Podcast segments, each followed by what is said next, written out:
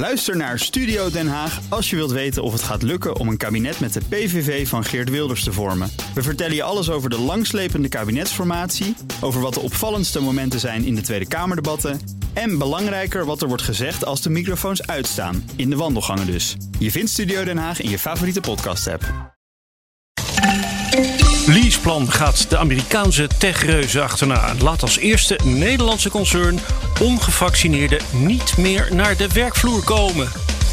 Je dacht dat ze er bijna vanaf waren, maar volgens IC-arts Diederik Gommers maakt de Delta-variant van het coronavirus nieuwe maatregelen absoluut noodzakelijk. En Nederlandse vermogensbeheerders zijn als kleine goudvisjes, terwijl enorme buitenlandse haaien wel trek hebben in af en toe een Hollands guppy. Dit is NieuwsRoom, de dagelijkse podcast van het Financiële Dagblad en BNR Nieuwsradio, met het nieuws verteld door de journalisten zelf. Ik ben Martijn de Rijk en het is vandaag maandag 30 augustus. Was het laat gisteravond of viel het mee? Ja, hoor je het? Hoor je het? Nou nee, je had het me verteld dat je een late dienst had. Dus ik hoor helemaal niks. Nee, hoor. Ik heb vandaag late dienst. Nee, ik heb vandaag late dienst. Dus ik heb gisteren een beetje de bloemetjes buiten gezet. Ah, oké. Okay. Dus ik dacht, soms als ik... soms hoor je dat in mijn stem. Mm-hmm. Nou ja, ik vond dat je nog steeds mooi zo. Hey, laten we gaan kijken naar LeasePlan. Elfanie Toelaar, collega van het Financiële Dagblad. LeasePlan is het eerste Nederlandse concern met een vaccinatieplicht. Zo staat er op de voorpagina van het Financiële Dagblad van vandaag. Ja. Wow, dat is best een flinke stap, toch?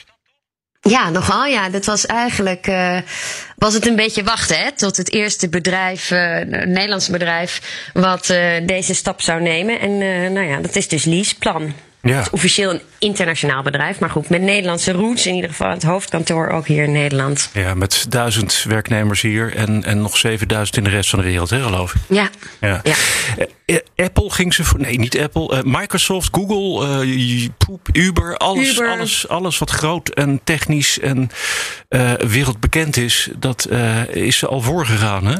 Ja, in de Verenigde Staten. Mm-hmm. En dat is dus precies het verschil. Want al die grote bedrijven... Ja, jij neemt Apple terug, maar volgens mij ook bij Apple, hoor. Bij Apple, ja, daar weet ik dan toevallig van dat ze net niet die verplichting hebben ingevoerd. Dus ze willen het dus ook net... Die gaan net een stapje minder ver, volgens nog. Nou goed, heel veel andere Amerikaanse bedrijven en ook grote techbedrijven... die hebben dus inderdaad in de Verenigde Staten gezegd... personeel moet hier gevaccineerd zijn... als ze naar het kantoor willen komen. Maar die hebben de afgelopen weken eigenlijk steeds gezegd... ja, in landen waar andere wet en regelgeving is... gaan we dat beleid aanpassen. We weten nog niet precies hoe. Dus dat zou suggereren dat die bedrijven dat dan in Nederland... in principe niet van plan zijn? Precies, en dat is ook meestal zo, want we hebben een groot aantal van hen nagebeld en die zeggen ook, ja, nee, hier in het kantoor in Amsterdam, meestal staat het kantoor dan in Amsterdam, gaan we dat niet verplicht stellen aan het personeel. Alleen Netflix trouwens heeft dus wel gezegd van, ja, ook het personeel en bezoekers die hier ons kantoor willen bezoeken, die moeten gevaccineerd zijn. Mm-hmm. En nu is er dus inderdaad ook LeasePlan dat precies hetzelfde zegt. En wat daarbij ook nog eens zegt van ja, we geloven niet in het hybride werken... dus iedereen moet weer naar kantoor komen. Dat gaat nog wel een stapje verder dan daarmee. Ja. Ze zeggen aan de ene kant, het is verplicht. Nou hadden we vanochtend Tex Gunning, dat is de CEO van LeasePlan... in de uitzending en die zegt het dan net even wat anders. Namelijk, wij verplichten helemaal niemand, maar... degenen die naar kantoor komen, die moeten wel gevaccineerd zijn. Ja, dat is dan zo'n verplichting die geen verplichting heet, maar het wel is, hè, geloof ik. Nou ja, dat is dus precies het ingewikkelde. Want je mag in Nederland niemand verplichten om zich te laten vaccineren. Een werkgever mag dat niet doen. De staat of de overheid zou natuurlijk wet en regelgeving kunnen aanpassen... en een vaccinatieplicht in kunnen stellen. Maar die is er nog niet. Die zal er denk ik ook niet komen. En een werkgever mag dat dus al helemaal niet doen. Maar ja... zij zeggen van wij hebben ook een zorgplicht. Dus wij moeten zorgen voor een gezonde en veilige werkomgeving. En daar hoort een vaccinatie in dit geval bij. En die bedrijven zeggen ook vaak... ja, wij hebben ook veel werknemers die zeggen... wij willen niet naast een ongevaccineerde collega werken. Mm-hmm. Maar hier zijn dus de persoonlijke vrijheden in strijd met de plicht van de werkgever, de zorgplicht. En hoe dat zal uitpakken. Er zijn nou wel wat rechtszaken geweest rond andersoortige coronamaatregelen. En waar werknemers zich dan niet aan wilden houden. Maar als het gaat om vaccinatie, is dat nog juridisch onontgonnen terrein.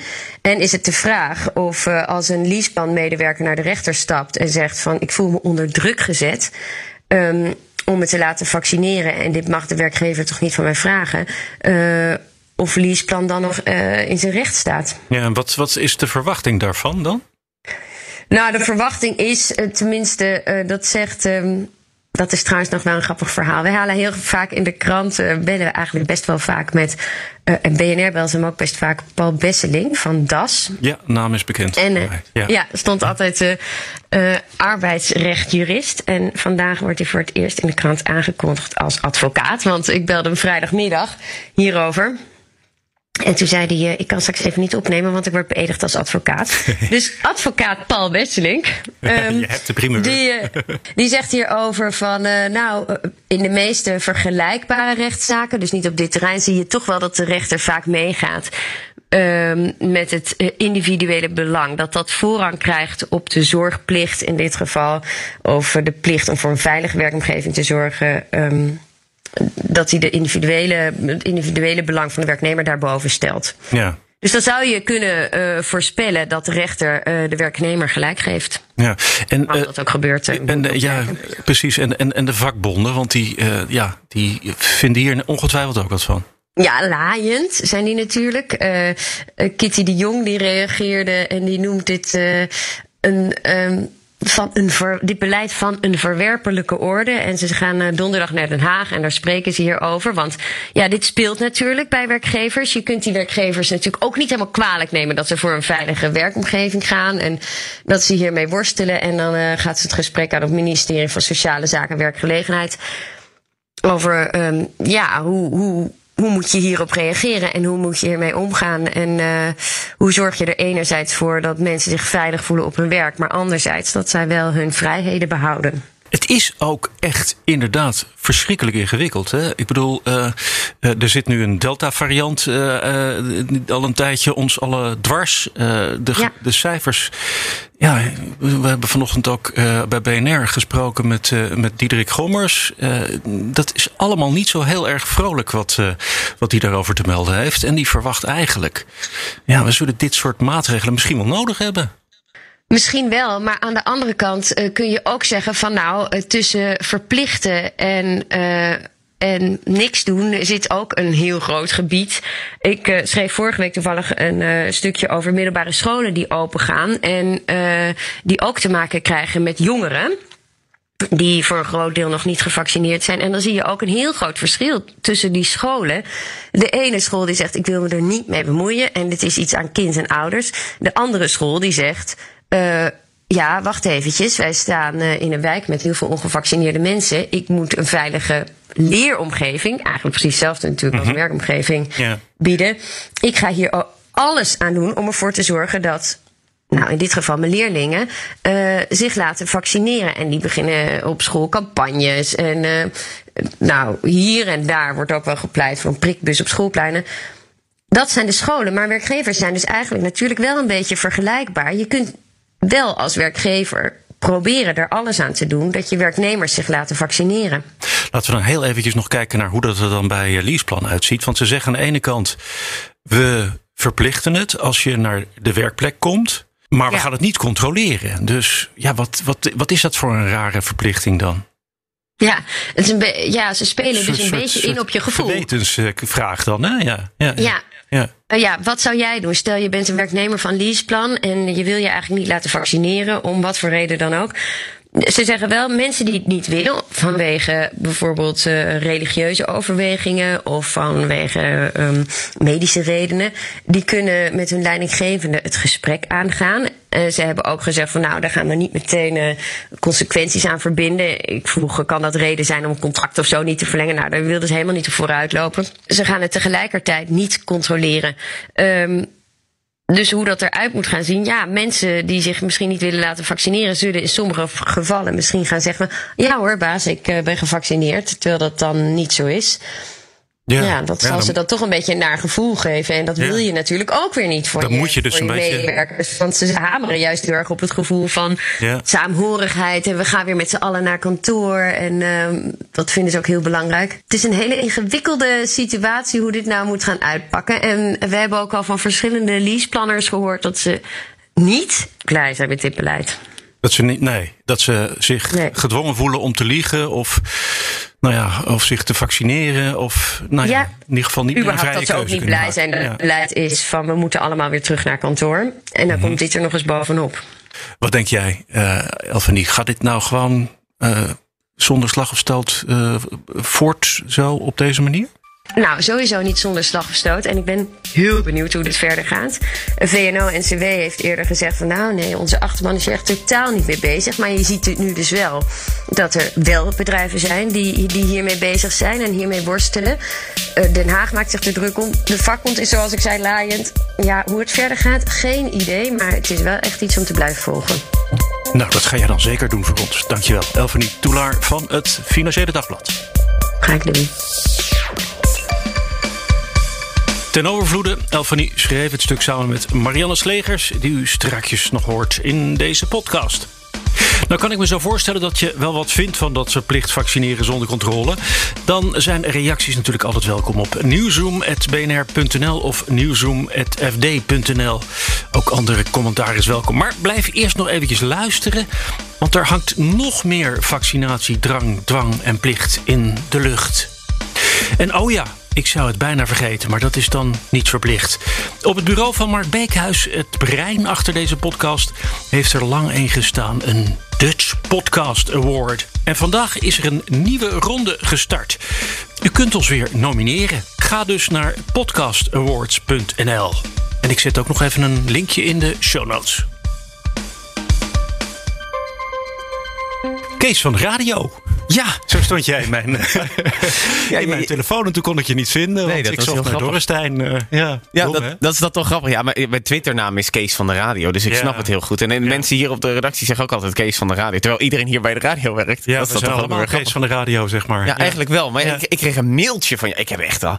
in zo'n tijden geen mailtje van je gehad. Ik wist niet wat anders. En toen zei je, ik heb je nummer niet. En toen dacht ik, zoek ik op. Stuur ik een appje, bleek ik dat we een week geleden nog een hele app-discussie hebben gehad.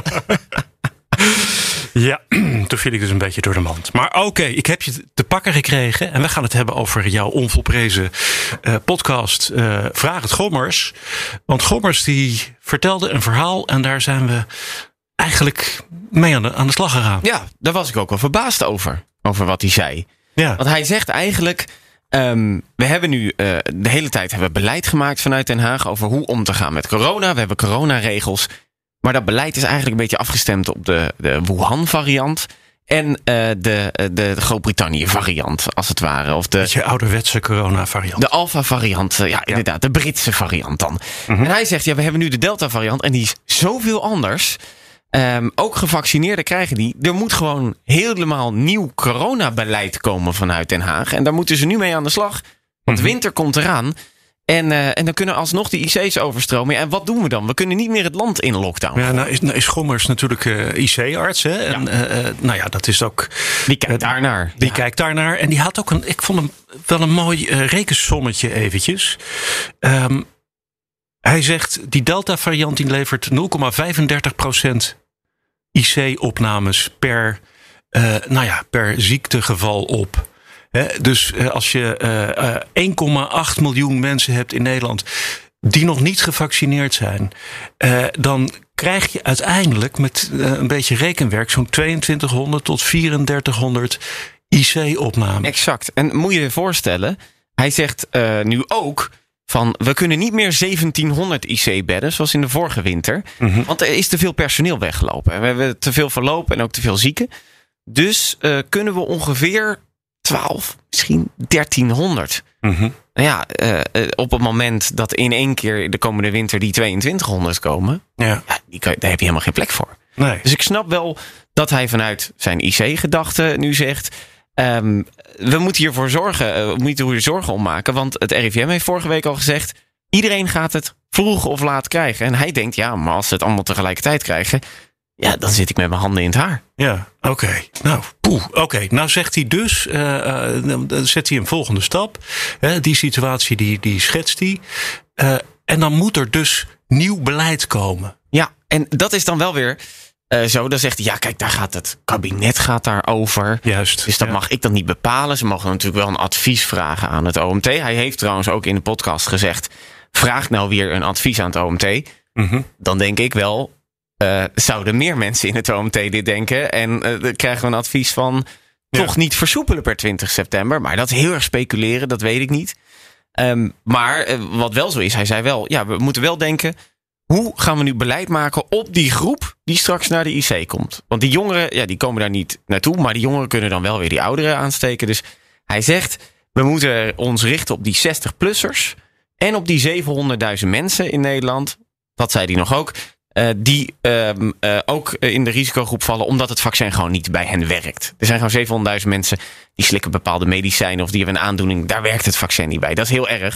Want sommigen hebben 2 vaccins en dan doet het niks. Ja, dat is pech. Ja. Maar je hebt ook 60-plussers die niet gevaccineerd willen worden. En ook al haal je nu een vaccinatiegraad van 90%, want daarop zitten we, bij 60-plussers is de vaccinatiegraad 90%.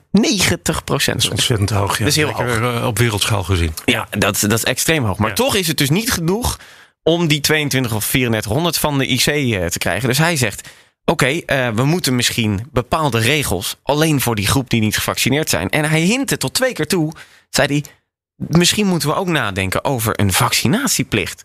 Mm-hmm. En toen dacht ik, ja, maar dat is toch echt wel een kantelpunt, dat er vanuit de zorg gezegd wordt, hey, toch strengere vaccinatieregels. Want we spraken ook Wim van Harten, voorzitter van het bestuur van het Rijnstatus ziekenhuis, inderdaad. Ja. En die zei ook, nou ja, dat kan ook een idee zijn dat we richting een soort van vaccinatiedwang moeten gaan. Omdat anders krijgen we ze gewoon op de IC. Ja, en dwang is dan wat anders dan een verplichting? Ja, want Gommers zegt ook weer, ja, hij zei, ja, dit is echt een politieke keuze. Maar dit kan één van de scenario's zijn. Maar het is wel opvallend dat eerst was het bij de Britse variant. Nou, gewoon vaccineren. Als we 70-80% halen, dan hebben we best wel kans dat we 2 keer in te dammen. Want je steekt niet iemand aan. Maar bij de Delta variant is het anders. Dus dan wordt er toch weer wat naar een volgende stap gekeken. Dat vond ik een opvallende. Maar wat is dan het verschil tussen dwang en verplichting? Ja, bij een dwang kan je misschien duw je eigenlijk alleen maar. Ja, dan kan je steeds meer plekken eigenlijk afsluiten. Misschien wel om voor de mensen die niet gevaccineerd zijn. Je ziet het in Frankrijk en Italië. Wil je naar een restaurant? Kan ook zo zijn dat ze gewoon op één punt zeggen, nou, die testen die moet je volledig voor eigen geld doen. Ja. En dan kan je op den duur, denk je dan misschien, ja, het gaat wel in de papieren zitten zo. Als ik elke keer naar het restaurant. Het wordt gewoon heel erg vervelend om niet gevaccineerd te zijn. Stel je wil met je gezin dan naar de Efteling en je moet allemaal tests kopen. Nou, dan komt dat er ook weer bovenop. We zijn natuurlijk allemaal bang dat het gewoon weer een lockdown wordt en weet ik veel wat. Ik bedoel, maar hij zegt, dat moet het niet zijn. Want hij zegt, er moet compleet nieuw beleid komen. Dus niet een herhaling van wat we deden bij de Britsen. Want dat gaat niet werken bij de Delta-variant. En ik zei, ik heb nog expliciet aan hem gevraagd, ja, maar ik wil geen lockdown meer. En plus is dat wel zo eerlijk als zo'n groot gedeelte is gevaccineerd. Dat iedereen een soort van moet boeten voor de mensen die echt een eigen keus mogen hebben, zeker. Moeten die dan het beleid bepalen? En hij zegt nee, dus er moeten andere plannen gemaakt worden. Eigenlijk speciaal voor die groep. Ik heb wel een ideetje. Nou, op 20 september dan gaan we van alles versoepelen. Ja. Als we daar nou eens eventjes mee wachten. Nou, ja, dat zegt Ger Rijker dus. Hè? Immunoloog spraken we vanochtend in de ochtendspits. En die zegt, hou alsjeblieft die 1,5 meter. Want we krijgen het nu allemaal tegelijkertijd. Iedereen gaat weer het openbaar vervoer in. Mag naar zijn werk. De universiteit is nu al. Ja. Dus laten we alsjeblieft even wachten. Ja, kijk, als er heel veel geluid uit de zorg komt, die allemaal mensen die dit zeggen. Ja, er zitten toch veel zorgwensen in het OMT. Ja. Dus dan vraag ik me af welk het advies wat daaruit gaat komen. Ik hoorde Rijkers volgens mij ook zeggen dat hij in de zorg, binnen de zorg wel voor een verplichting is. Ja, hij zei echt wel van de mensen die dan juist met deze risicogroep werken. Nou, dat is zorgpersoneel, verzorgingsthuis, dat zei hij eigenlijk wel van ja, nou die moet je gewoon verplichten. Want anders komt het daar. Ja. Dus dat vond ik, je merkt nu... En dat, het schuift, hè? Ja, het schuift, vond ik opvallend dat er vanuit de zorg nu wordt gezegd... oké, het werkt dus niet. Iedereen gaat het krijgen. Want als je gevaccineerd bent, ga je niet naar het ziekenhuis komen... maar kan je wel iemand anders aansteken. Dus via kan het bij die groep komen. En komt die groep dus op den duur naar de IC. En gaat dat in één winter gebeuren? Of gaat dat in een paar jaar gebeuren? Ja, dan valt het natuurlijk wel mee. Maar dat weten ze niet. Dus... Ik proef wel een beetje dat ze zeggen... nou ja, moeten we dan toch niet wat strenger zijn? Nou, dan gaan we dus op 20 september... gaan we horen of Hugo de Jonge wel naar BNR Nieuwsradio luistert. Ja. Kees. Of hij naar Gommers luistert. Dat kan natuurlijk ook zo zijn. of dat hij nu denkt... Wat heeft Gommers nou weer in die BNR-podcast gezegd? We zullen het zien. Het helpt altijd van een beetje, toch? Wat de omgeving en het land zegt. Nou ja, ik denk wel... Als stel dat er meer OMT-leden zijn die dit zeggen... dat Gommers dus blijkbaar nu iets zegt dat misschien leeft in het OMT... ja, dan weet je wel wat voor soort advies er gaat komen. Hij is OMT-lid en hij vindt dit. Dus hij gaat natuurlijk niet zeggen, nou, gooi alles maar los. Dus dat wordt wel spannend, inderdaad. En dan vraag ik me af, worden wij allemaal door dat nieuwe beleid geraakt... of toch die groep die niet gevaccineerd is dan? Zo, nou, we gaan dat in ieder geval meemaken. Kees Dorrestein van BNR Nieuwsradio, dankjewel. Volgende keer gaan we gewoon weer appen, toch? Of niet? Volgende keer appen. Ja, oké.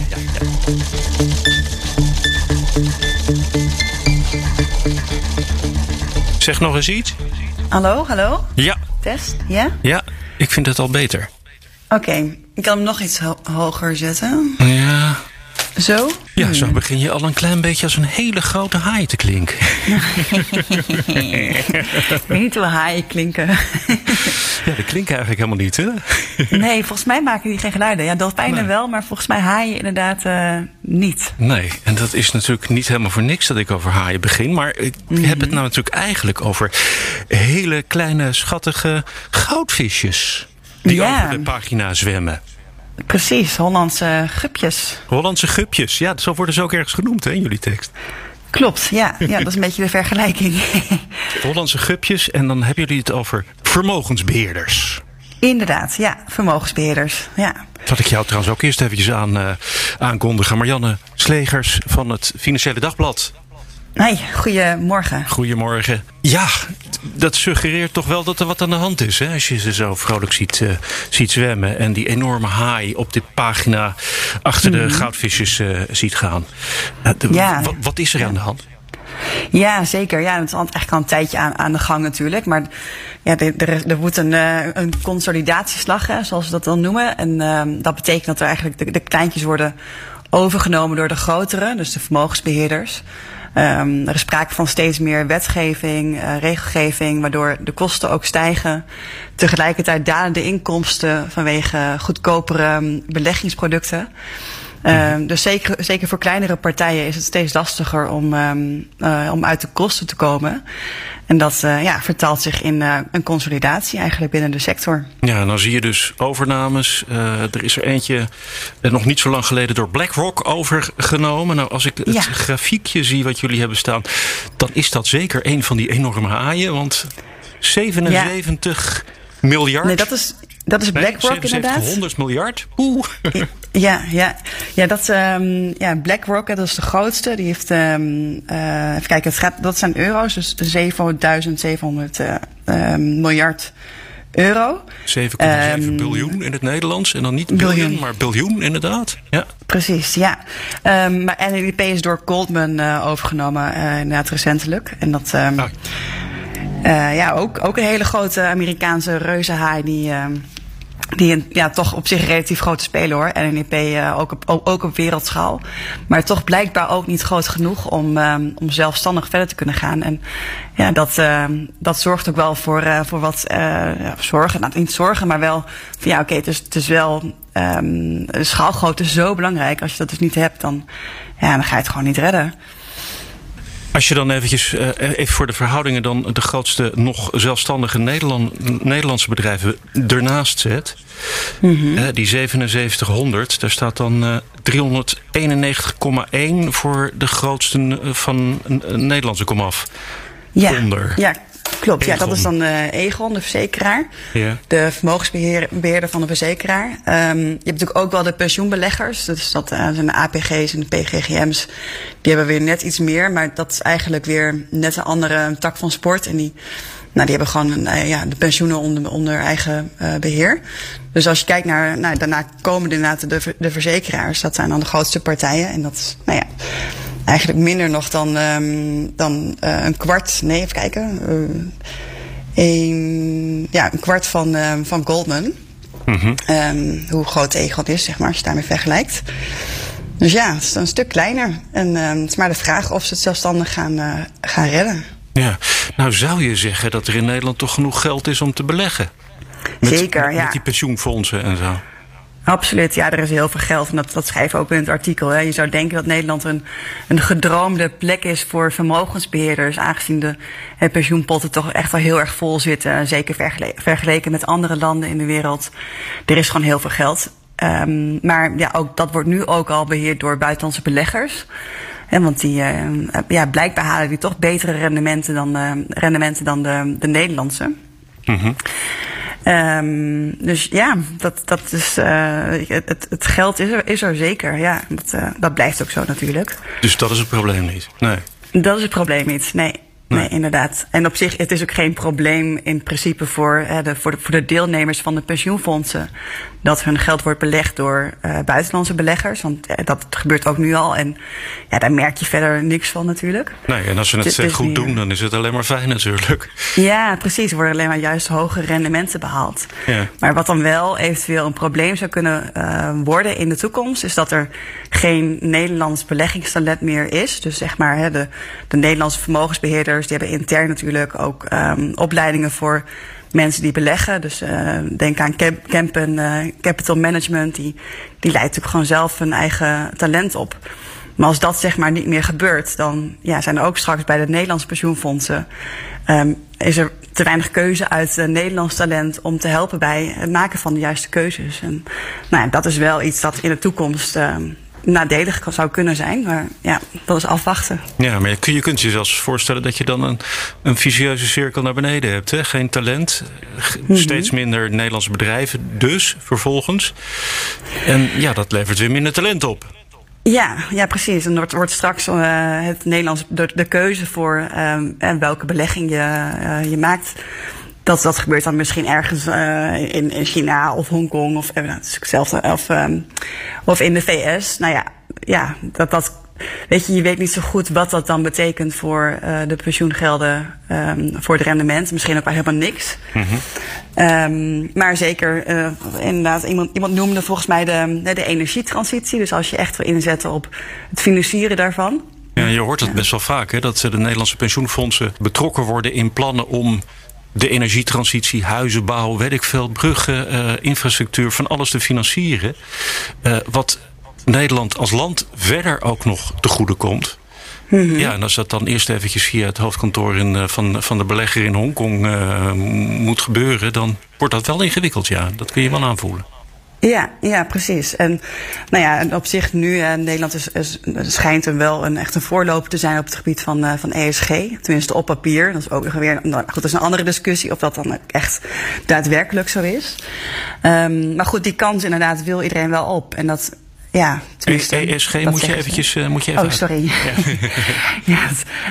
Environmental, Social en Governance, daar staat het voor. En dat betekent eigenlijk duurzaam beleggen, maar ook inderdaad sociaal verantwoorde kwesties. Zorgen dat je een goede verdeling hebt qua mannen en vrouwen in je board, in je bestuur. Ja. En dat wordt steeds belangrijker gevonden. Tenminste, op papier inderdaad. Maar ik zeg het al heel nadrukkelijk. Want in de praktijk is het toch heel lastig aan te tonen of het daadwerkelijk helpt. En de maatstaven en de dataleveranciers die het meten. Ja, ook daar zit heel veel verschil tussen. Dus dat is een andere discussie natuurlijk, maar niet een onbelangrijke. Ja. Wat valt er uiteindelijk nog aan te doen? Ik bedoel, is de haai nog tegen te houden? Lastig. Misschien inderdaad als Nederlandse partijen onderling samen gaan werken. Dus daardoor meer schaalgrootte krijgen. Daarmee zou je dus toch ook meer eigen beleggingstalent en expertise kunnen behouden. Maar uiteindelijk is het waarschijnlijk is niet heel veel tegen te doen. Want ja, op een gegeven moment is BlackRock zo groot. Of Goldman. En je hebt nog Fidelity International. Ja, daar kun je als kleine vermogensbeheerder eigenlijk niet meer tegenop. Dus ja, het ziet er niet heel erg rooskleurig uit, laat ik het zo zeggen. Oh, ik heb helemaal... De moed zakt me in de schoenen. Ja, snap ik. Ja, waarschijnlijk als je een kleine vermogensbeheerder bent... dan zou je je ook inderdaad wel zo voelen af en toe. Ach jee. Ach jee. Nou. Marianne Slegers, ik wil je hartelijk danken voor dit verhaal. Graag gedaan. Okido. Fijne dag. Hoi hoi. En laat ik het dan nog eventjes bij vermelden... dat ook Sonny Motkee aan dit stuk meeschreef. Dat was NieuwsRoom voor vandaag. Heel graag tot morgen.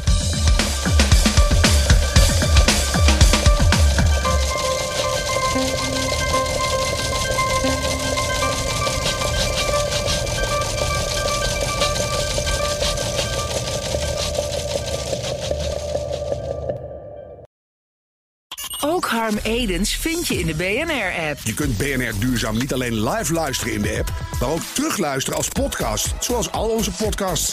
En naast dat de BNR-app Breaking News meldt... houden we je ook op de hoogte van het laatste zakelijke nieuws. Download nu de gratis BNR-app en blijf scherp.